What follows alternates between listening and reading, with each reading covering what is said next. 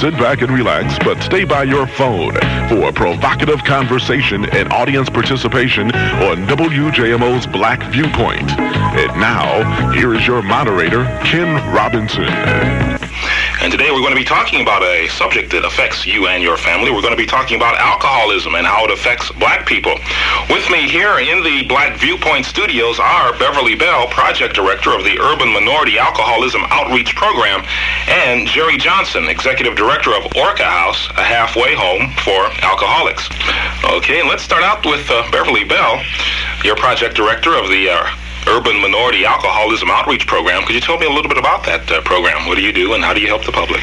Well, the program was mandated by the state to serve uh, specifically the urban minority, which in my case is, a, is the black community, you know, mainly the inner city.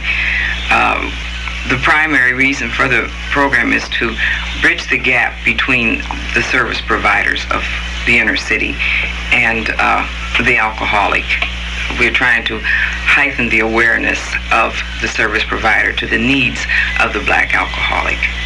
We, uh, I do this mainly by um, educating, uh, setting up training sessions for service providers. Now let's turn our attention to Jerry Johnson, your executive director of Orca House. What is Orca House? What do you do? Orca House is more than just a halfway house. Okay. Uh, the Orca House is a multi-purpose alcoholism center. And what we attempt to do there is to fill the gap or uh, to service the alcoholic no matter who they may be. Uh, male, female. Uh, what exactly is an alcoholic? How do we define an alcoholic? How do we spot an alcoholic? Well, an alcoholic is one that has allowed alcohol to control his life. And uh, a way to spot an alcoholic, well, to give you some of the uh, danger sig- signals as such, would be uh, a person that needs a drink in the morning to wake up on, an eye opener, as they say. Um, a person that is experiencing blackouts, a person that has changed his whole psychic as far as alcoholism goes. They would change completely. They're not the same person. A person that, for instance, a woman, you know, who might suddenly start beating her children, or a man might suddenly start beating his wife. So those are just a few of many ways that you could tell that one is an alcoholic. Unable to, to control, uh, to hold a job would be another way. So we're saying maybe uh, when alcohol begins to control or influence a person's lifestyle, a normal lifestyle, that uh, would be a good def- definition for alcoholism. Right. I, I think uh, to add to that, though, Ken, I think uh, we have to be careful in, in definition because it's so easy for people to make rationale and say, well, I don't drink in the morning, so therefore I don't have a problem. I, I, I, agree totally with what, what Ms. Bell said, and, and that uh, the alcoholic is a person who has uh, has let alcohol interfere in the main functioning of his life. But it can be on a very minimum level where the person allows uh, alcohol to interfere. Or, for example, uh, this one uh, situation where a man had to have a beer every morning before he went to work. And that one beer delayed his getting to work and making him late every morning for five, uh, about five to ten minutes. Uh, the windup was the man was suspended from work. Well, the man only had two beers the whole day, mm-hmm. But he was an alcoholic because of the fact he, he allowed alcohol to interfere in his in the regular running of his life. But now there's alcoholism, which is an illness and which is a disease. It's a disease of the mind. It's a disease of the. Uh, it's physical. It's mental, and it's also social or spiritual. Okay. So what an alcohol, what alcoholism is, is really a devastating disease. And the person who has the alcohol is, uh, is in the stages of alcoholism is a person who, after he drinks one drink, cannot tell you what's going to happen after that. Okay. Yes, he loses control. He he may stop after one drink, or he may stop after alcohol stops him. Is it indeed a, a physical need, uh, a real physical need for the drug alcohol? Well, like uh, the best example I guess I could use to that would be uh, an automobile that gets used to using high octane gasoline and then suddenly you try to, to, to, use the cheaper gas to save money and and you have some problems with it okay uh, the human body is not much different. Once it gets it gets used to the alcohol and the quantity of alcohol in its system, then there are certain such uh, systems that have to do some compens- do some compensating. Well, when you take that away, then it, it, creates a problem, and the easiest way to get back into a normal pattern again is to go back to drinking. So, yes, it definitely affects the, the physical part. Okay. Uh, as far as the psychological part, uh, alcohol is one of the few substances that, that uh, is digested directly through the stomach wall. All right, it goes right into the bloodstream, and the first center it hits is reasoning in the brain. Okay, so consequently, uh, once the alcoholic gets involved with the, the illness of alcoholism, the one drink changes his mind. Okay, uh, you can you can be anybody you want to be after, and that's what the alcoholic uh, that's involved in alcoholism, he fantasizes, and of course that's psychological. Then of course when any part of man is out of balance, then the, the third part must go too. And if you, you can call it spiritual, you can call it social, but the standards are the values, the belief systems, uh, even though they're still there, they create a tremendous conflict. So then you're back to psychological effects again. Now, would that include the type of person who uh, maybe has a hard day on the job, was uh, shouted at by his boss, and he goes home and has to have a drink to uh, calm down from the rest of the day? Would that fall into that category too? Well, not necessarily, but uh, you know, I, I, I would probably uh, to the word has to have. I don't believe that is necessary. Um, I think, though, that uh, well, one-shot deal does not mean because the boss hollered today, okay? But for the alcoholic, the boss hollers every day, okay? uh, if there is a boss, okay? Mm-hmm. So he must have a drink, uh, and and and believe me, there are uh, different types of alcoholics. Okay, you've got the the periodic. You got the person that the binge drinker who can go for six months, a year without touching anything. But once he picks up a drink, Katie bar the door because it might be a year or, or if death doesn't catch him first uh, before he stops again. And of course, you've got that person that drinks every day. We're talking with Beverly Bell, Project Director of the Urban Minority Alcoholism Outreach Program, and Jerry Johnson, Executive Director of Orca House, a halfway house for alcoholics. There seems to be in America, uh, and in the black community in particular, a high premium on drinking, being able to drink, being able to uh, participate in uh, drinking alcohol, whether it's in bars or, or clubs or whatever. Uh, it's a social social activity, and it's usually centers around celebrations, uh, good times, that whole thing. We also see in the black community many billboards uh, displaying alcoholism, far more than what we see in the white community. What is this social aspect of alcohol? Why does it have such widespread social acceptance if it is indeed such a danger? As a matter of fact, I was just reading some literature the other day put out uh, by the government that said that how you go back to priest uh, slavery days, you'll find that in Africa, uh, alcohol was used uh, as for celebrations but it was controlled celebrations. And then you find where the English uh, Africa and brought rum. Uh, then it became uh, a substance to be used, to be bartered for, to be bought, sold, and to be used as a method of, or uh, the same as money. Mm-hmm. Uh, slaves were purchased with. Okay. This traveled right on with uh, the slave into this country from day one, it's been used to uh, control. It's been used to uh, to buy, uh, and it's still being used to control. Okay, uh, it's part of our heritage it's part of our for the man to be able to drink. And that's really a problem in trying to find uh, cures or to to help the alcoholic uh, with not be not to be cured but to help him to find relief from alcohol because he's got that in his mind that to be a man you got you've got to be able to use uh, not all people use We have a strong tendency to, to either use or don't use. Okay, but our communities certainly say with the billboards, with the easy accessibility of cheap wines, cheap, cheap spirits, it says that this should be part of your life. Um, in the slavery days, the master would allow the people uh, after the week's work uh, to here uh, enjoy yourself, uh, kill yourself, do whatever you want. Just be at church on Sunday and be at work on Monday. Okay, so it was then a use. Uh, uh, after and during the Civil War, the same thing happened. Okay, so it's it's it's inbred in our heritage. I would like to talk about the advertisement in the neighborhoods.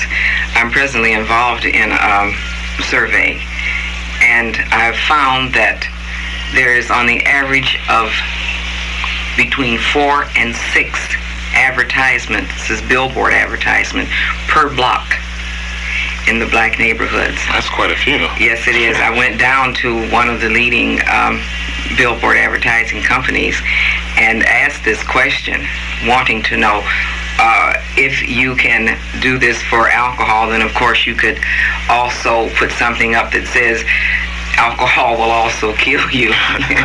and uh, they said the reason they had so many billboards in our areas was because the money was there. Mm-hmm. When the money is no longer there, then of course they won't put the billboards there. And that was really saddening to find out that, as someone has referred to, uh, one of the pro, uh, companies, liquor companies, has referred to us as super consumers. Blacks are super consumers. And this is why the advertising is in our neighborhoods. Maybe that would uh, come from maybe the lower economic uh, status that we have, uh, more problems, layoffs. Uh, we don't have any power. Don't have any power. That's what it is. We do not have the power to say this is not going to go up in our neighborhoods. Mm. If you drive into the, the white suburban areas, it's not going to be there. Mm, that's right. Their, their liquor stores are in the shopping center. Okay, and the bars are in the restaurants and the shopping centers are somewhere nearby. But our, our liquor stores and bars or carryouts or whatever is located throughout the neighborhood, right next door to your house. It doesn't matter. We do not have the power to say, no, it's not going to be done that way. So it's not so much, we don't have the power with the people to keep it out, but there, there is the pressure on the inside to keep it in. Right. Uh-huh. Okay. If you removed all the state stores from in the community, you'd probably have a tremendous amount of, of protest against it. Okay. And much of that is because of the fact that the black community still does not know the, the, the, legitimate use of substance alcohol and other drugs. We're talking with Beverly Bell, Project Director of the Urban Minority Alcoholism Outreach Program, and Jerry Johnson, Executive Director of Orca House, a halfway house for alcoholics. Let's go to the phone lines now on Black Viewpoints. Hello, you are on the air. Go right ahead, please. I'd like to ask a question. Uh, in my family, practically alcohol kill everyone, and I never touched alcohol, whatever. Now, I was in prison one time, and the people go to prison, alcoholics and everything, AA program and everything, they stay away from it for years. Uh, supervision there. And they are practically cured. But when they come out, it seems that there is no cure. They're continued alcoholics, I mean. Uh, once an alcoholic, always an alcoholic called the AA program. I never drank. But I'd like to know, is there a, a is it a pertinent cure for it? I know it's a mental, uh, mental disease, and it is a disease. Cirrhosis of the liver and everything, that can kill my whole family. So I'll hang up and listen. Okay, that's a very good uh, question, thanks for calling. Well, there, I don't believe that there's a cure. Uh, I sort of equate it to the same as diabetes. Uh, the only the difference with the alcoholic is that his the way to arrest his problem is to not drink. Uh, you mentioned the prisons. Uh, of course, there, there are those that also say that you can get anything you want in prison, and we know that to be a fact, and again, that's a control factor.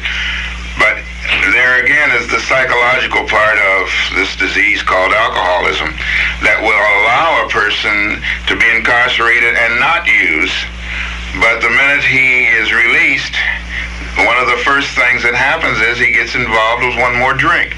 And it's the one more drink that chases him right back into prison. So it's, and uh, in most cases, the person doesn't recognize really that alcohol is the, is, is the culprit. And that the first drink is what's getting him. Not the, not the, not, the first drink changes the mind. And of course, the second drink reinforces the idea, and the third drink says, "Oh well, the heck with it. Uh, let's let's go ahead and do it this time, and we'll get it, uh, do something different tomorrow." But uh, I don't believe that there's a cure. Once an alcoholic, always an alcoholic. The same with a cucumber. You drop a cucumber in some brine, you wind up with a pickle, and I have yet to see anybody take a pickle and make a cucumber out of it. Another way to answer that uh, prison situation, an individual is in prison, and although he cannot have the alcohol right then. He is practicing to drink.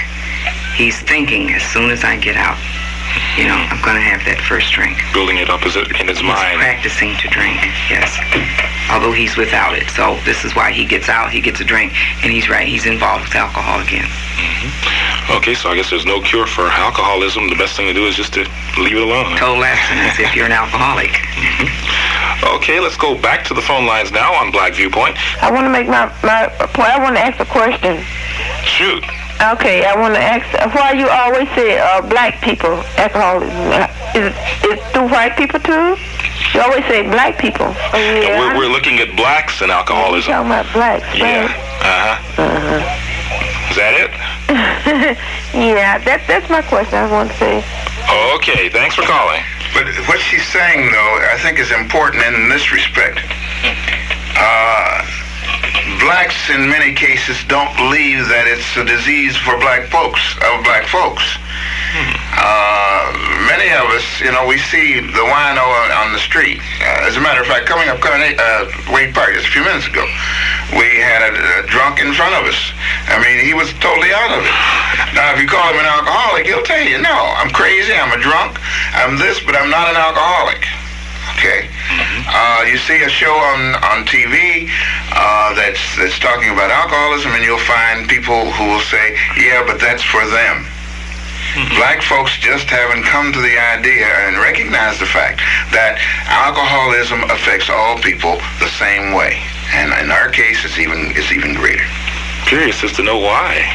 Why it's greater? Oh, no, why uh, blacks uh, fail to realize that uh, alcoholism is a... Because it's always been part of our life.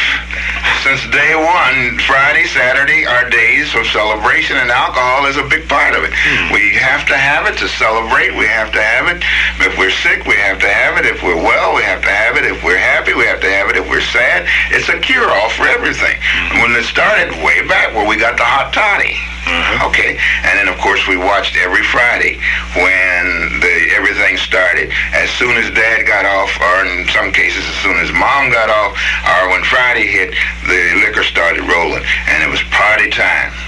Okay, and again, we feel in many cases that alcohol is a necessary uh, ingredient in our life, and that's a fact. That's a fallacy. And hello, you are on the air. Go right ahead, please. I'd like to make two comments. Um, number one, I remember reading a book by Roger Williams called Free and Unequal.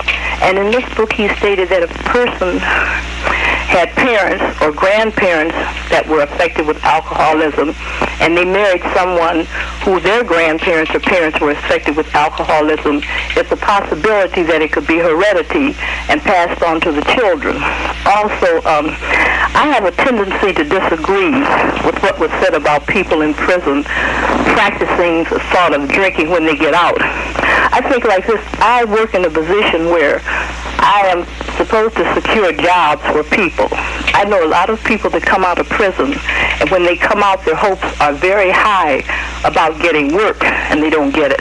I think the black man or any man in prison is more or less taken care of because he doesn't have to concern himself with getting a job or feeding himself or feeding his family. But when he gets out of prison, he has social, economic, political, physical, spiritual, any kind of problems you want to have put on him. And that's a heavy burden for anyone to bear. I don't drink or smoke or take drugs or do any of those things, but I have compassion for people who do because I worked in a system and I have see how this system can devastate a man and a strong man and a weak man is in very bad trouble out here in this world today, especially a weak black man because some of us have little compassion. We have uh, become book-oriented. Anything that's a theory, anything that the government writes becomes truth in our eyesight, and we can't uh, we can't differentiate between reality anymore. That's all I have to say. Thank you. Okay, that's a very good comment, and we're going to respond right after I remind our listeners that they're listening to WJMO, Cleveland Heights, Ohio. I'm Ken Robinson with Beverly Bell, Project Director of the uh, Urban Minority Alcoholism Outreach Program, and Jerry Johnson, Executive Director of Orca House, a halfway house for alcoholics. What do you think about the uh, last caller's comment? Well, I'd like to dispel one thing. I have probably been trained by the best uh, educators in alcoholism. I have worked with the alcoholic for pretty close to 10 years. And that's sort of academic. When you put that, couple that with I am a former abuser, an alcoholic myself, I know some things about what happens while you're in jail and what happens when you get out. And I also have the testimony of hundreds of people who have gone through greater uh, situations, uh, horrendous situations, and they tell me some things that uh, I didn't experience myself, but I can certainly identify with. Okay, so it's not something that uh, that I'm just going with theory. Uh, much of what I'm talking about, I, I can't document, so therefore I have to uh, not call it fact. But it's out of experience. Most of what I go with is out of experience, even though I have been trained properly. Mm-hmm. What about the issue of uh, alcoholism possibly being hereditary? Uh, I think there's a definite uh, factor there because in some cases they've actually have found that an uncle uh, two generations removed, and a kid living today looks just like the uncle, acts just like the uncle, and is on his way to dying just like the uncle of cirrhosis of the liver. So there's a great chance. My father was an alcoholic. Uh, I say that now he's dead. Uh, but I believe that, uh, well, I won't say that he was, but I will say that everybody tells me I'm just like my father. And of course, I'm a recovering alcoholic today. Okay. And of course, uh, social pressures would have a lot to do with alcoholism. Oh, definitely. Definitely. and uh, Jerry, you mentioned uh, that you are a former alcoholic or alcoholic. Do you have a story you'd like to tell about that? How did it happen? God only knows how it happened. I certainly didn't set out to be. Uh, and I, I, again, I'd like to say that once an alcoholic, in my my opinion, once an alcoholic, always an alcoholic. As I am not recovered. I'm in I'm in the stages of recovery. Okay. Uh, the other part of it is is that I'll always be an alcoholic. Okay. But my story is, is probably much like most. Uh, the, story, the story, it goes uh, in, in, in some circles that 95% of all alcoholic stories are basically the same. The only 5% difference is who they were born to, their age, and this type of thing. We all caught hell. We all were in the gutter, uh, regardless of whether it was on Park Avenue or a park bench. It's all the same thing. The fantasies, we, lose, we lost ourselves somewhere uh, on the road to, to manhood. Uh, our growth was stunted. We went to bed one day at age 17, 18, 20, and we woke up 50, and, and, and we lost all those years due, the, due to the use and abuse of alcohol and, and fantasies, uh, not dreams, but fantasies, wild fantasies were a tremendous part of it. Uh, we allowed uh, uh, pressures, societal pressures to we use those as rationales for our drinking and our plight. But once you recover, you recognize the fact that there was there was only one factor involved, and that factor was that you had lost yourself, and and in your chase and trying to find yourself, alcohol seemed to be the only friend that you had. It would do and allow you to do those things that you really wanted to do. Uh, you really didn't want to do, but it allowed you to get away from so many things. Mm-hmm. Okay. Uh, if you're getting a, a, ringing signal and you're dialing the program, just let it ring, okay? Because uh, we'll get to you. If you're on hold, stand by. That means you're coming up next on Black Viewpoint. Who is the black alcoholic? Where does he come from? Is he upper class, lower class, young, poor? The black uh, alcoholic is young, old, upper class, middle class, lower class. The black alcoholic is a teacher, a nurse, a doctor, a skid row bum, a postman, housewife, a lawyer, judge, a judge, you name it. The black alcoholic is that. There's no such thing as a black alcoholic is the skid row bum because in reality there's very few skid row bums, black alcoholics. There's not as many as you would think there is. There, the majority of them would be in the classes that I named, holding the positions that I named us across every uh, aspect of life. And the, the, the, the, bad and the sad part is that it seems to be the more affluent we are, the, the more denial, or the heavier the denial. Okay. Uh, the middle class, upper middle class black that has the problem of alcohol normally has to really go and, and go through some tremendous train changes before he recognizes because nobody's about to tell that person that's a high on the ladder that he has a problem. Okay, so people will cover and compensate. And really, it's a disease of the family. One person uh, in the family has the disease of the illness of alcohol, then the whole family catches the disease. Okay, so consequently, you wind up with a sick family. It's said that when one alcoholic sobers up, 40 people sober up with him. Okay, that's the devastation, that's the impact. And it's the kid in, in school now, okay? You're talking about eight, nine, ten-year-old kids now involved in substance abuse, alcohol. You're talking about uh, teenagers. Your high school's full of substance abusers, and the primary, again, is alcohol, cheap wines, whatever they can get. And where do they get it from? At home.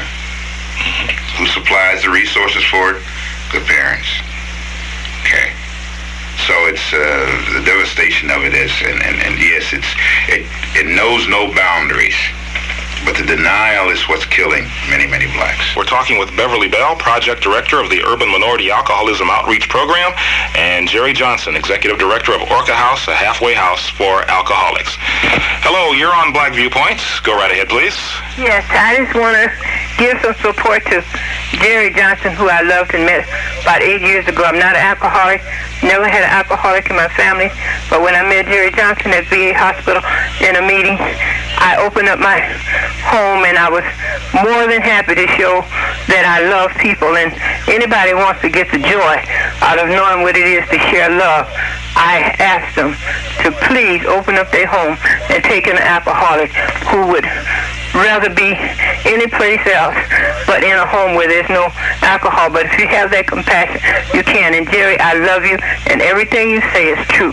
God bless you. And it's terrific. And a speedy recovery to you too, dear.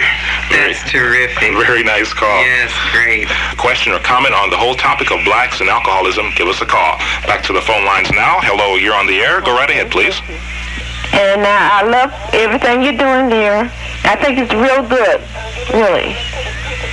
I, I think it's nice, and keep on going with the good work. I think you're helping everybody, all the alcoholics, and uh, maybe we have young children, and uh, maybe old people. I don't know, but anyway, good. Thank you for Thank you for listening to me, okay? Have you been involved uh, with the Orca House in any way, or? Pardon me? Have you been involved with Orca House in any way? No, I haven't. Uh-huh. But I'm I'm just listening to the radio, and I, I think I hear all everything that you're saying about everything. I'm not an alcoholic, but uh, I'm I'm a nurse. I work, you know, at, at Cleveland Clinic Hospital, and I think it's real good, you know, what you're doing, but to help everybody. Thank you very much. Appreciate the comment. Okay, thank you very much. Thank you. Hello, you're on Black Viewpoint. Go right ahead, please. Yes, I would like to compliment you on your very fine show. I didn't intend Thank to you. call in because I have a terrible cold, but I just had to. I have two comments and a question.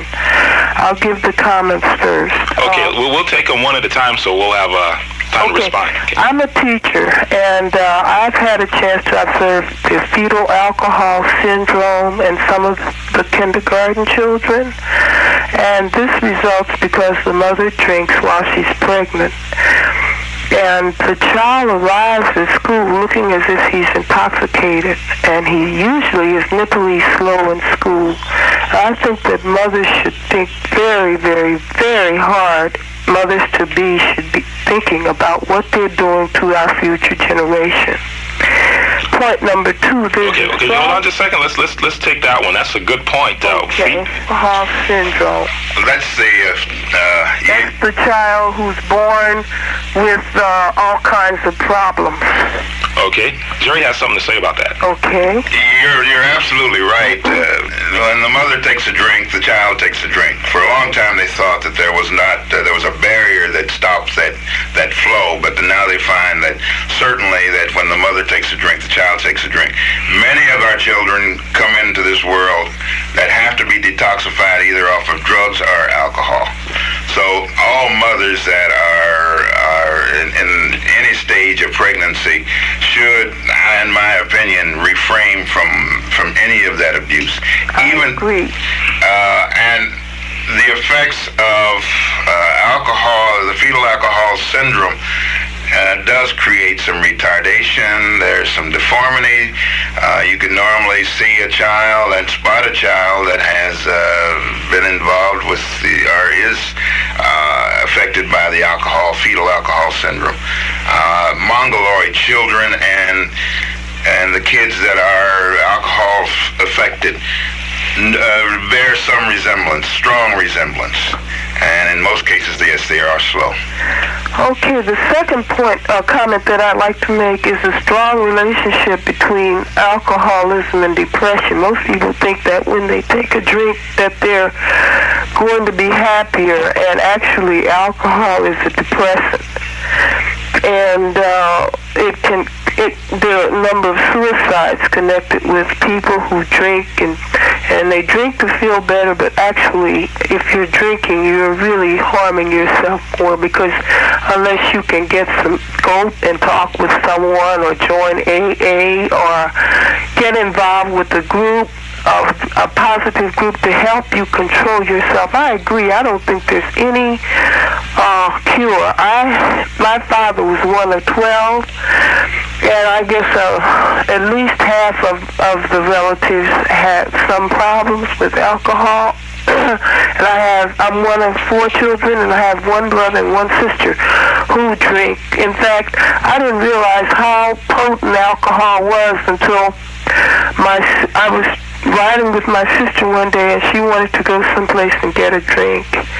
And uh, I couldn't help her in any way. And that comes to my question.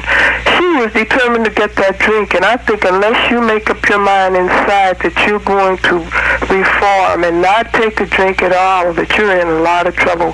Because she uh, almost fought me. And uh, when she got to my home on the refrigerator door, I had some kind of vinegar that, you know, had some, it was aged vinegar, which I used for cooking. She drank that. That's really tragic. So how can you help a person to realize that he is an alcoholic and get help? Is there anything that you can do? How do you confront him? First of all, you never tell a person that they are an alcoholic. Uh, right, I agree. Okay, what you can do in that case is get some help for yourself by uh, calling Al Anon, being involved with Al Anon, and that way you learn to deal with the alcoholic. But there's no such thing as uh, the well, confrontation works in that, as far as intervention, you uh, could tell the other person uh, what it's doing to you. For instance, you are drink you have a drinking problem. Not the word you are an alcoholic. I feel you have a drinking problem. It is doing this to me. It is doing this to to your other sister. You can go on down the line and let everyone confront this alcoholic with what uh, they are doing to the rest of the family, and then perhaps uh, let them know that uh, where the the place is for them to get help. Right, and lastly, I agree with the lady who said that alcoholism crosses all professions because my sister's a nurse, my brother is a psychiatrist, and uh, I've had a chance to observe people, teachers. It's just a problem for us, and um, you know, until we deal with it, and I hope you have another program on it. I think it's excellent. Okay, I want to thank you for calling. Certainly. Bye bye. Bye bye. The last caller did mention a very interesting uh, thing, and we have another caller on the line too. So please hold on if you're on hold, and if you'd like to call in, dial 795-1212. We have a few lines open. But the last caller mentioned that uh, alcohol is a depressant, and uh, that's very, uh, very true. Why do we? Why is it? I guess I'm fascinated with this. How, why it is associated with good times? You think of being up during good times, but people drink alcohol to bring them down, and when people are depressed, they drink alcohol to bring them down even further. The low threshold pain. Okay. Uh, you take the water out of alcohol, and you've got ether. Okay. Mm-hmm. If it affects the brain, if it's if the brain is one of the first places that alcohol affects, then what does it do? It changes your mind. If you are down, it can make you, uh, if you're depressed, it can send you into deeper depression. If you're not, uh, it can give you a lift, okay? But nevertheless, uh, it's still a depression, and it's still going to take something away from you. Alcohol is the only substance that, that I know that it gives you absolutely nothing and takes everything from from you. Check your bank account next time. add, add the cost of liquor, uh, or check the cost of liquor, and take it and, and, and, and remove that from your from what your expenditures are, and you'll find that it's taking everything from you. It removes food from the table.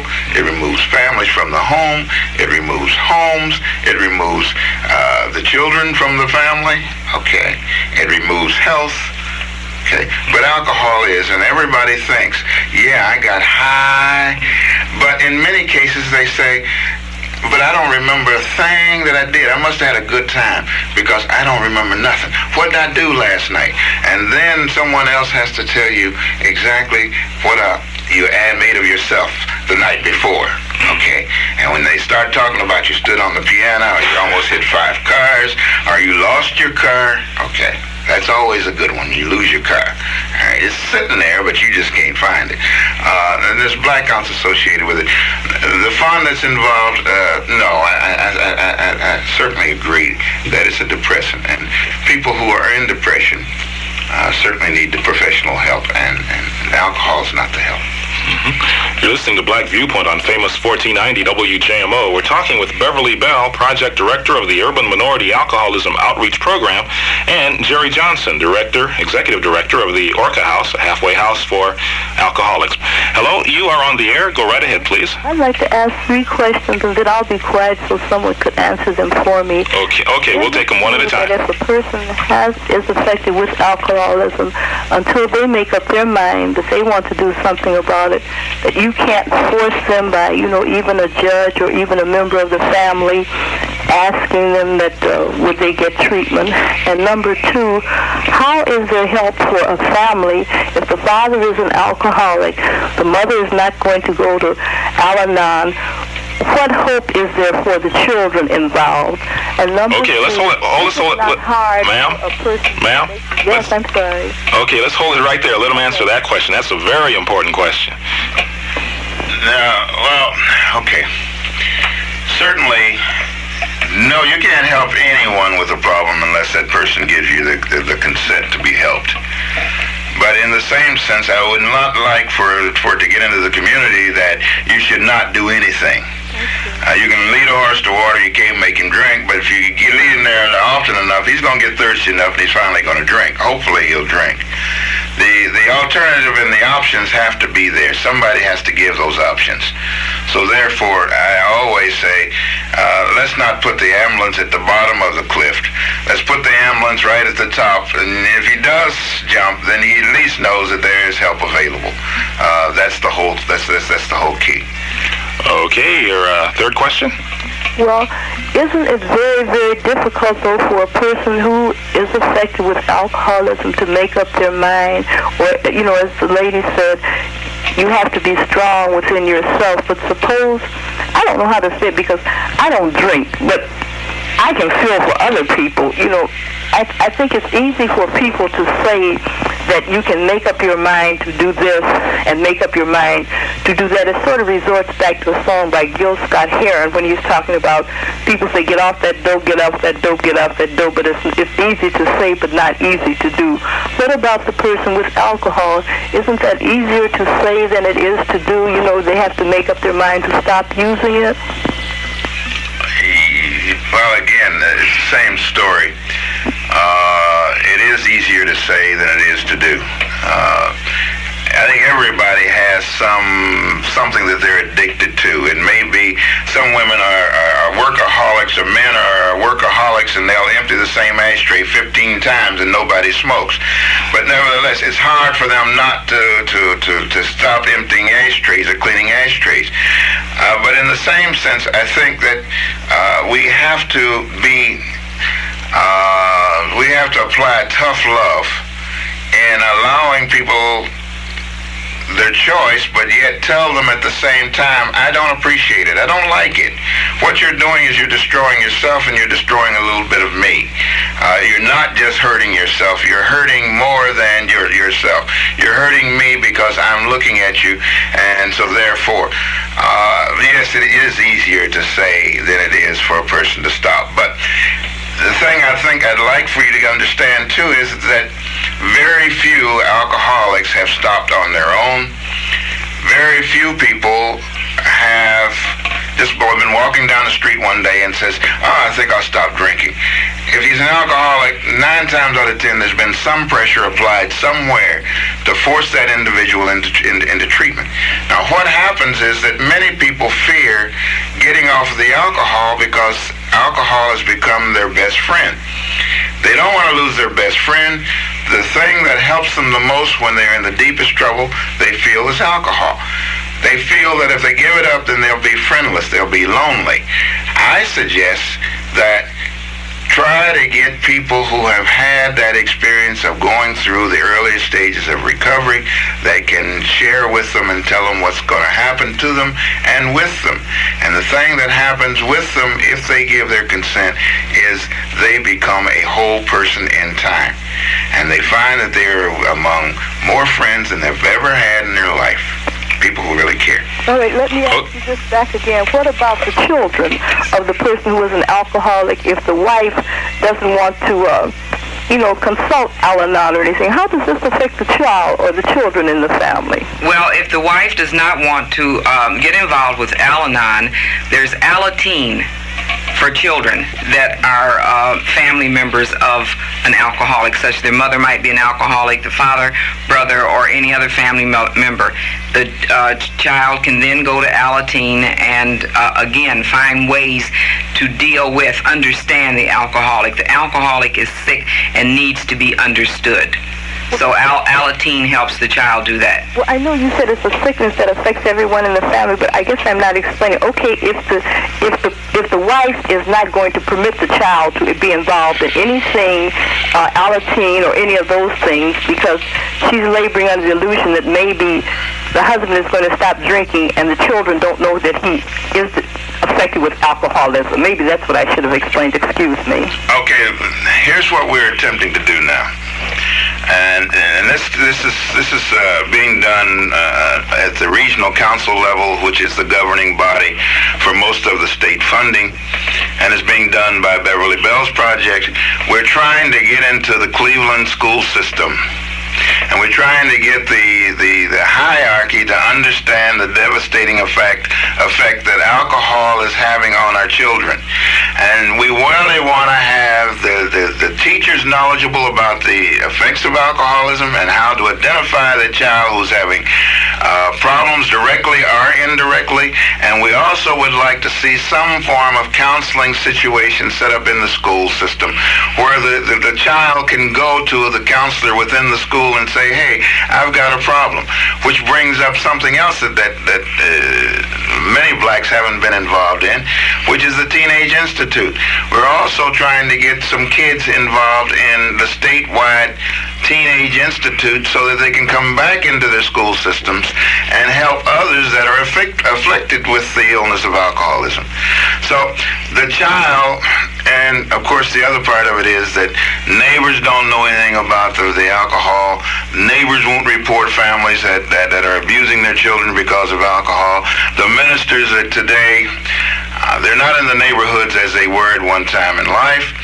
Uh, I'm not saying, I'm not criticizing the ministry, but I think if they had a greater understanding of it, the parent would one of the parents or the grandparents or the aunts may have gotten a minister involved that could see that the child was getting some sort of help.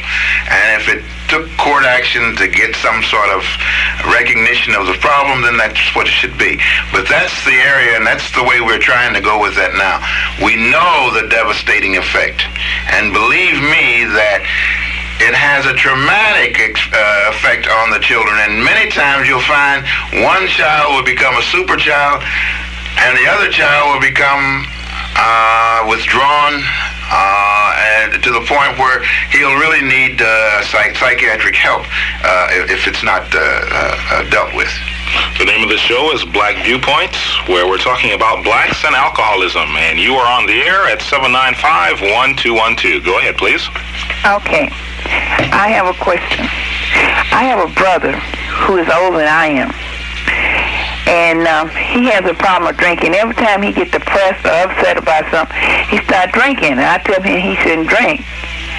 And he seems to think this is the only thing that helps him. And then he, when you talk to him, he gets all upset and he starts to cry. I mean, it's really depressing. I mean, I have to go to the doctor a lot of times for nerves. And I just wondered, is there any kind of way or anything that I could do to help him? Uh, confront him. Let him know what he is doing to you. Let him know that you feel he has a problem with alcohol. Let him know that you feel he needs help and then uh, you yourself can go to Al-Anon and uh, get the strength that you need from uh, that group to deal with uh, your brother. Okay, thank you for calling. 795-1212 is the number to call on Black Viewpoint. You're on the air. Yes, I'd just like to tell Jerry that I criticize ministers, and he certainly is welcome to do it because it's partly their fault also, and they're not helping us. But I'd like to give some enlightenment on some of the lay people, and I am a lay person because I did have people in my home. But what Jerry was saying, if you let them know that you care and keep taking them to the water, one day they're going to get thirsty and they're going to drink.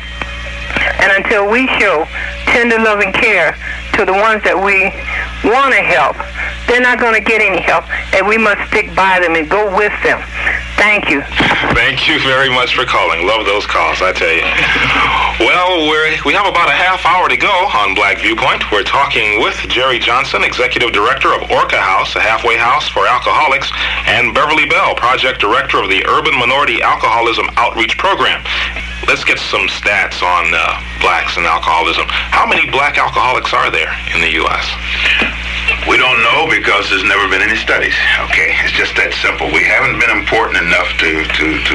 Now I'm sure that if we really want to know how many drinkers we had, uh, we could call Singer Seagrams or uh, uh, any of the Scotch companies. Okay. And they could tell us how many uh, drinkers we have. But we do know that uh, 10% of the people, 10% of the black drinkers drink up 70% of the alcohol. Okay, so we're talking about 10% of at least a minimum of 10% of our population is in the, are in the stages of alcoholism, uh, the beginning or late stages, chronic stages of alcohol. 70% of the alcohol consumed, so, consumed by blacks. Right. Oh, okay. okay. that's still quite a quite a ratio. Okay. Now you, the, the other part of it is is that uh, in writing our budgets, we pulled together some statistics. Okay. Now, I think it's important that we look at three different areas. There is the, the problem drinker. There is the person who has the drinking problem, and then there's the alcoholic. Okay. Now, if I can get this straight, and help me if you can, if I, get into trouble, okay. if I get into I'll, trouble. I'll pull you out. okay, there's the person that has a drinking problem doesn't know it. Now, he may be single, it's a little small profile. They may be single, he may stop at the bar every day on the way from work, and he sits and drinks. Okay, but in the same sense, he feels he doesn't have a problem, but yet most of his day is consumed in thoughts of alcohol and when he gets off and getting back to the bar and drinking. And then you got the this person that's the problem drinker. Now, this person is creating havoc in his home. He is denying the family happiness. The kids won't bring anybody home anymore because this, this, this problem drinker may be anything, any type of monster, and on any particular day.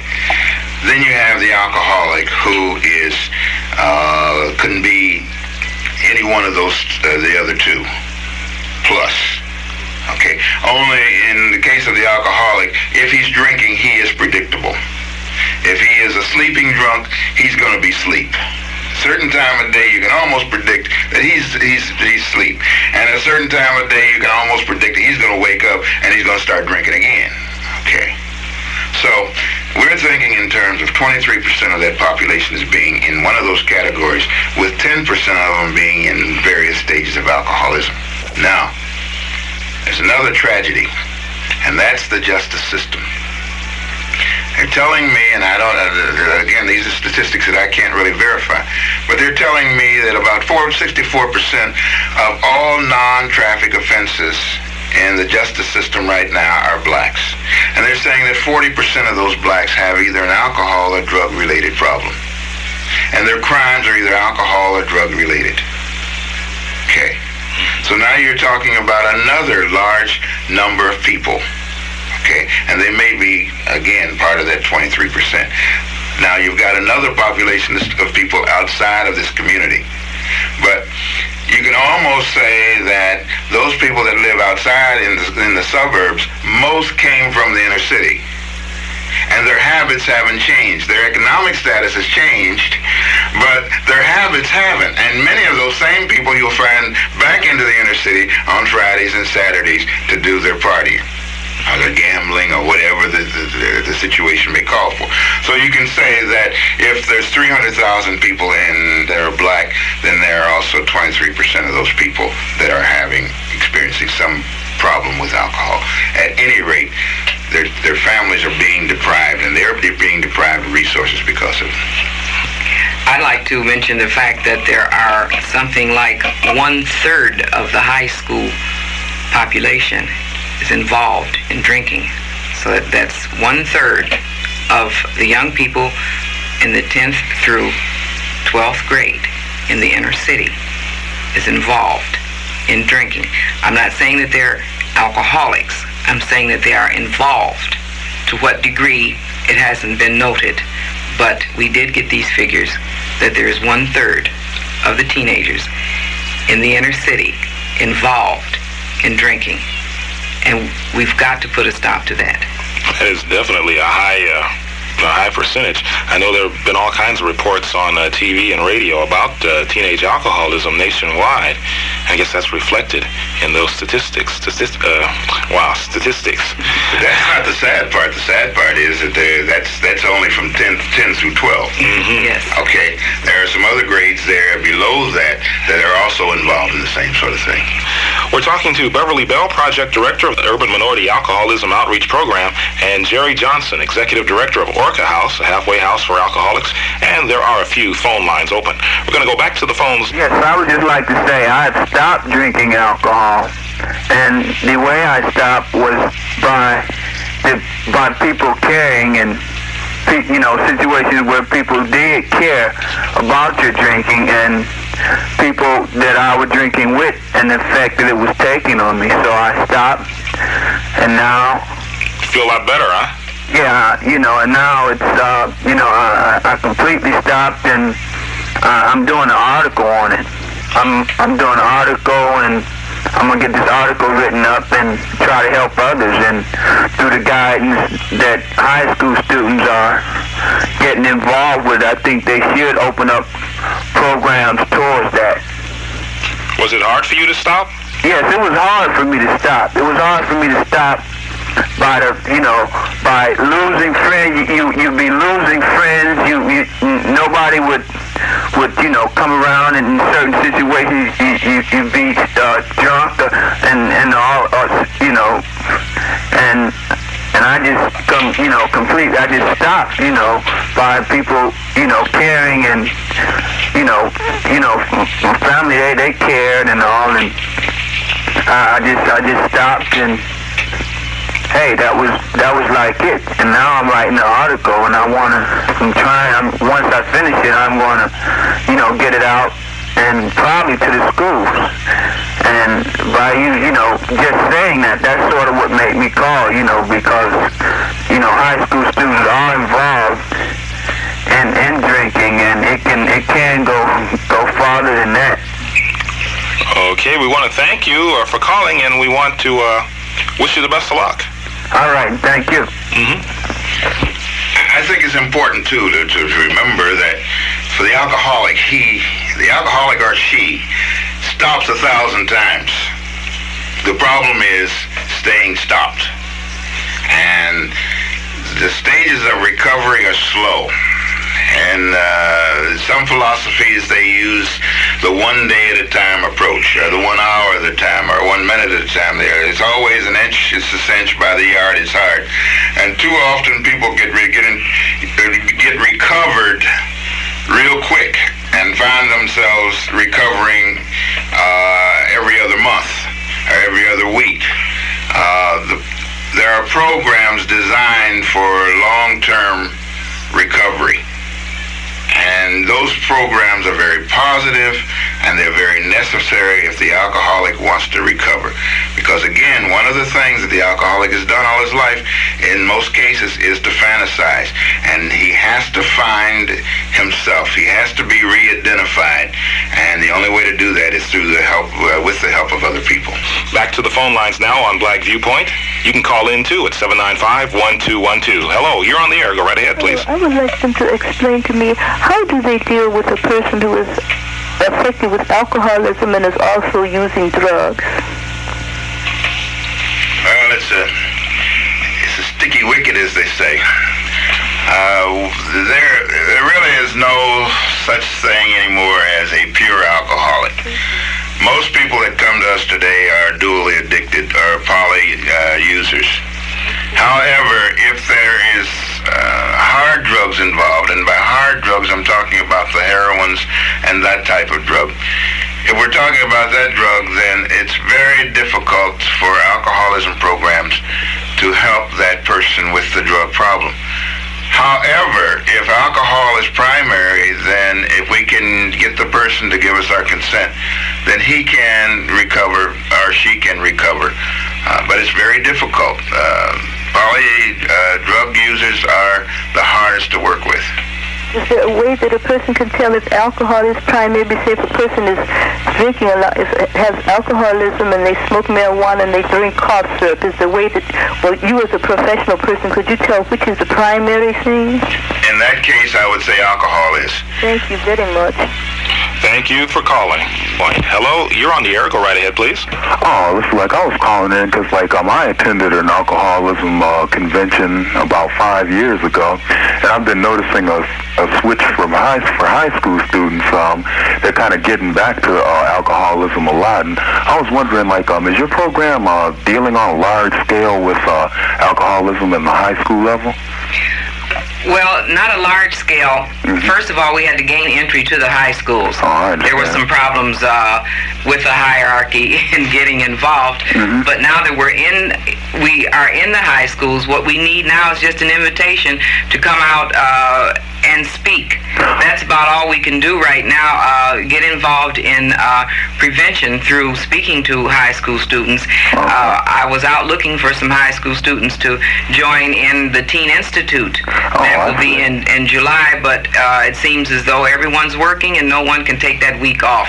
Oh well, I really hope that you're successful in um, recruiting a few uh, high school students, you know, for the program because I think it's something that uh, everybody can use these days.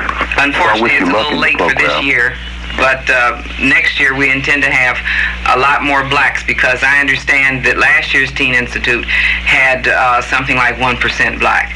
Oh, really? Wow. Let's see. Like, we do need to get with it on that because um, it's it's a big problem, you know, with our community as well as um others, you know. And I think that it would really help out a lot. You know, I hope that you all can recruit some people, you know. How about you? Oh, sure. I'd be glad to Give me a call. Give me a ring. We can work with something. All righty, fine. I'll do that. Real good. Okay. Bye bye now. Uh-huh. Hello, you're on the air. Uh-huh. Oh, I would just like to say that I'm a, I'll say I'm a former alcoholic, and like to say, uh, they say you take it one day at a time, but uh, I haven't drank in five years, and I was an alcoholic. I tried to tell myself that I wasn't, but uh, I was, and so I went to Alcoholic Anonymous, and uh, I don't know. It seemed that uh, I don't know. Looked like everybody around me had a lot of problems, and it to help you, but it's a prop to lean on. And maybe I'm taking a naive approach, but I just pray to the Lord to help me and and give me the willpower.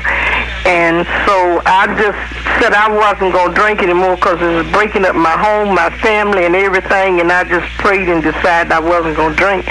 And thank God that I haven't had a drink in five years, and I don't have no desire to. And I would just like to talk to somebody that does have the alcoholic problem and is willing to try to stop. Okay. And thank you. Thank you for calling. Do either of you accept volunteers at your organizations? Oh, we're always looking at looking for people who uh, want to to want to get involved. Uh, uh, again, there are many many people who have stopped drinking on their own.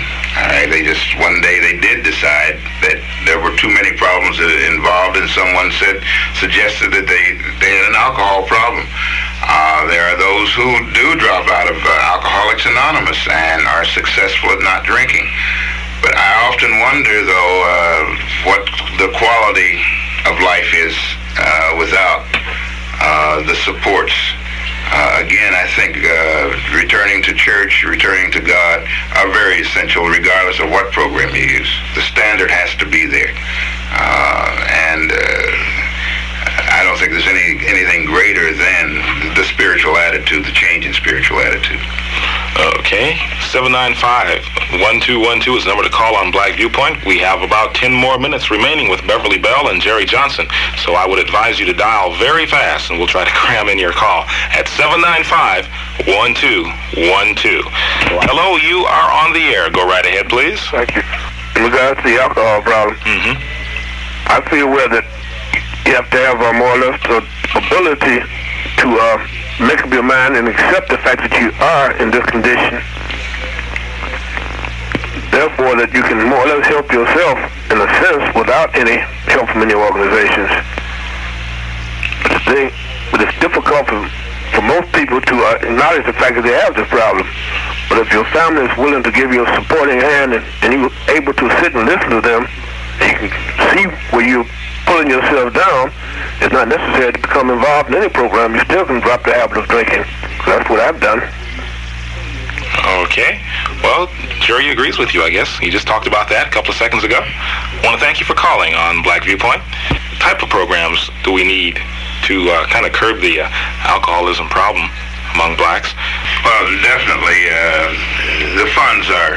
We, we've always operated on a, on a, on a shoestring, but uh, again, we're we've been dedicated, and so therefore our needs have always been met. Uh, I think we'll always survive. Uh, so we're definitely always looking for new ways to impact the community. We've always been quiet about our services too. It's just in the past year that we have sort of gotten involved with uh, going to the outside and saying, hey, here we are on 89th Street. There are many people that pass our place every day that need our services. Okay. Uh, well, we couldn't because we were understaffed. There's no need of us going into the community and say, y'all come, and find out that there's nothing to come to because we don't have the staff people there. So, yes, uh, but what we would like for the community, the need is to get the word into the community, to get in strategic locations entry points, to get the service provider to understand that 90% of their, of their clients' problems are related to drug and alcohol okay, whether it's directly or indirectly, whether it happened yesterday as currently happening, or whether it happened in the past. Many of the professional people have a tendency not to want to deal with the alcoholic. Many of them want to look at why you're an alcoholic rather than let's stop drinking and let's see if we can unravel some of the mess that we've made due to the use and abuse of alcohol. We find that it's not so important as to why I drink as to what I'm going to do now to, to, to stop. It's it's not just the physical act of drinking, it's also the thinking. The thoughts have to change. Okay, people have to recognize that with drinking, when they stop drinking, they also have to change some thinking. Okay, because you can be miserable, you can be just as psychologically drunk without a drink, uh, without alcohol in your system, as you can with it in your system. So the importance of other programs, the importance of other service providers within the communities, the doctors, the lawyers, the, the, the ministers, the neighbors, to get involved and say, hey, friend, you're out of control. And you really, you know, I, I really don't like for you to drive your car across my lawn every every other day. Okay, that's the type of help that we need within our community. The recognition that alcoholism is affecting and killing us as a black race of people. I would like to be involved with um, neighborhood clubs, street clubs. I'd like to be get into churches. I'd like for anybody listening to call me and invite me to your street club or to your usher board meeting or what have you. Uh, any organization in the community uh, that feels they want me to come out and do a presentation, talk about alcoholism, tell you how you can become involved in uh, the alcoholic's life, um, call me because I certainly need uh, to be involved in the community. However, I mentioned at the very beginning that I happen to be the only uh, staff person in, in my program. Hopefully, um, if the state is very good to us, we'll be getting someone else to help. But uh, I, am willing to, to do as much as I can uh, with my 50 or 60 hour week. And uh, get into the community. So call me and, and let me know that you want me. Okay, let's say someone comes to Orca House and says, hey, I have a problem, I need help. What happens to them? Well, we like to think that the first thing to hit with is our home environment, a home-like environment. We think we like to think that one of the first things they hit is they, they sense is that there's there's a, di- different atmosphere here. There is love. There's uh, there are people who seem to be sharing and caring with one another. It's a dry environment, one which says that uh, I can't come if I'm not drinking. That's, that's, that's, that's told to them. The other part of it is that someone would sit down with them, and nine times out of ten, whether it's a volunteer or a staff person, they will tell them what happened to them and how they were able to sober up and how they're able to cope with life without mood-altering substances.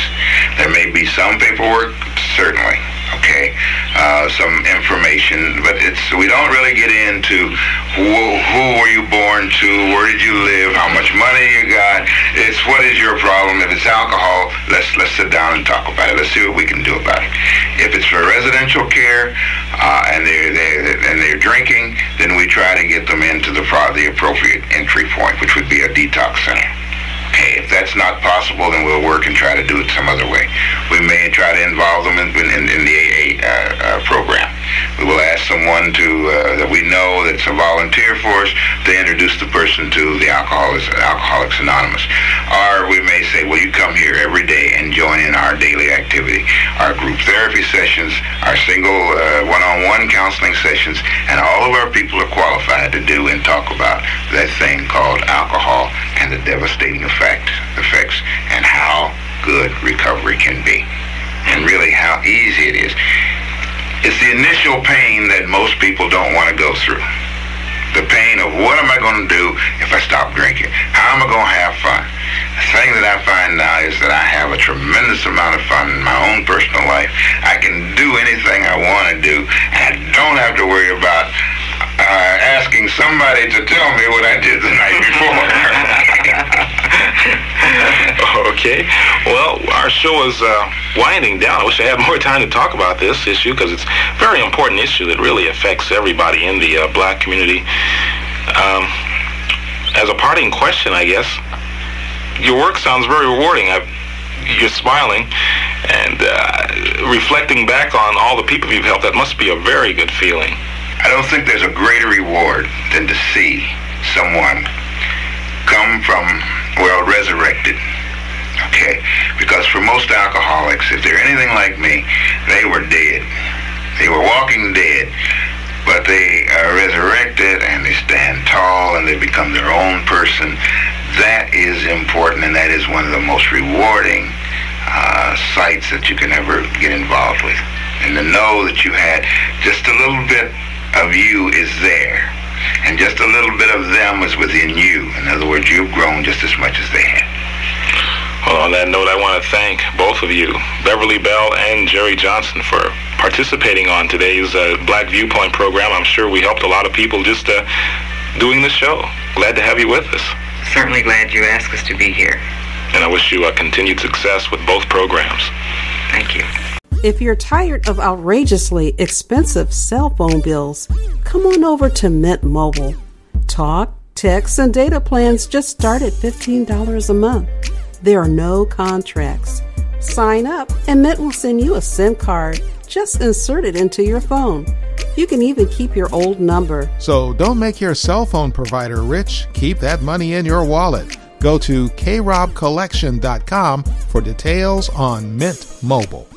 Today's hottest, most fashionable t shirts are at Panoramic Lifestyle Clothing. Visit plclothing.store for quality, premium, pure cotton streetwear that's pre-shrunk for men, women, and children in all sizes with wide-ranging designs. All shirts are double stitched at the seams, shoulder, sleeve, collar, and waist for durability and the perfect fit. Order today at plclothing.store or Panoramic Lifestyle Clothing on Instagram.